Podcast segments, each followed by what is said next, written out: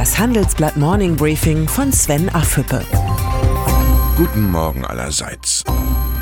Großer Tag für Manfred Weber. Die Europäische Volkspartei hat mit knapp 80% den CSU-Politiker zum Spitzenkandidaten für die Europawahlen bestimmt.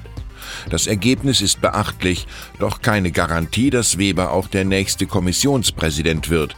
Erstens muss Weber ein starkes Ergebnis bei der Europawahl erzielen. Zweitens muss er dann noch von den Staats- und Regierungschefs zum Kommissionspräsidenten ernannt werden. Einen Automatismus gibt es nicht. Europa hat leider immer noch ein Demokratiedefizit. Kanzlerin Angela Merkel hat ungewöhnlich emotional auf die Entscheidung reagiert. Mein Herz schlägt für Manfred Weber, sagte die CDU-Vorsitzende nach der Wahl in Helsinki. Das klingt nett, heißt in der Merkelschen Machtpolitik aber nicht viel. Am Ende werden die verschiedenen Spitzenjobs in Europa wie immer in einem Paket vergeben. Vorbild mittelalterlicher Basar. Die SPD-Spitze entwickelt sich zur Wünsch-dir-was-Partei. Nicht nur ein Jahr staatlich bezahlte Auszeit nach 12 Jahren Arbeit wollen die großzügigen Genossen durchsetzen, sondern auch Hartz IV abschaffen.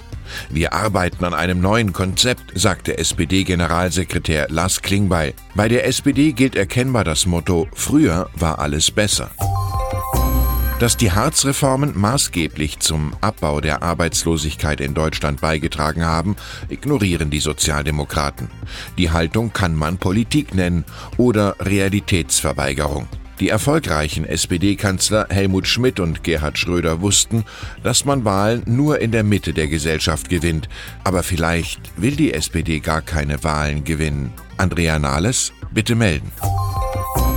Wegen hoher Luftverschmutzung müssen weitere Städte Fahrverbote für ältere Dieselfahrzeuge verhängen. In Köln gilt das Verbot ab April 2019 innerhalb der grünen Umweltzone, in Bonn nur für 2 besonders belastete Straßen. Das Versprechen der Großen Koalition, alles zu tun, um Fahrverbote zu verhindern, löst sich zunehmend in Luft auf.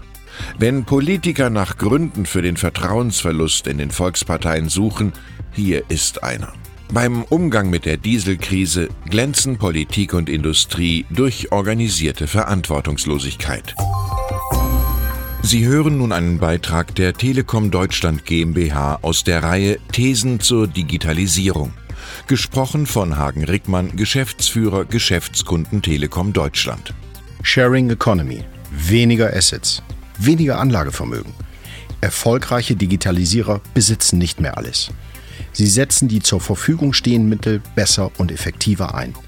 Der Trend geht vom Kauf zur Miete. Ich spreche von sogenannten Pay-What-You-Use-Ansatz. Klar, große Startups aus dem Silicon Valley wie Uber, Airbnb, Lyft und Lime machen dies schon erfolgreich vor. Aber wussten Sie, dass Sie hier in Deutschland bereits Pay-Per-Wash-Angebote bekommen? Spülmaschine as a Service. Man zahlt nur das, was man spült.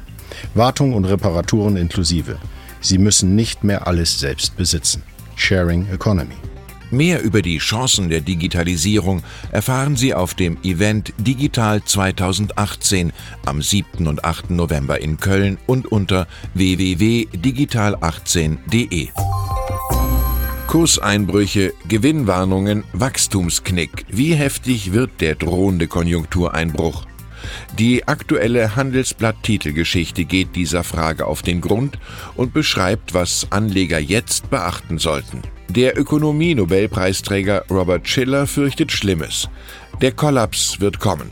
Die Warnung sollten wir ernst nehmen. In der Vergangenheit lag Shiller mit seinen Prognosen oft richtig. Selbst als Handelsblatt-Redakteur Thomas Jahn schon auf dem Weg in die nigerianische Hauptstadt Lagos war, wusste er nicht, ob er dort wirklich, wie geplant, Bill Gates treffen würde. Die Terminpläne des Microsoft-Gründers und Multimilliardärs gelten als höchst volatil. Aber wer wagt, gewinnt. In diesem Fall ein langes Gespräch mit Gates über dessen soziales Engagement in der dritten Welt, seine Angst vor künstlicher Intelligenz und seine Probleme mit Donald Trump. Milliardär Gates zeigt ganz deutlich, Geld muss den Charakter nicht verderben. Ich wünsche Ihnen ein erholsames und inspirierendes Wochenende. Herzliche Grüße, Sven Afhüppe.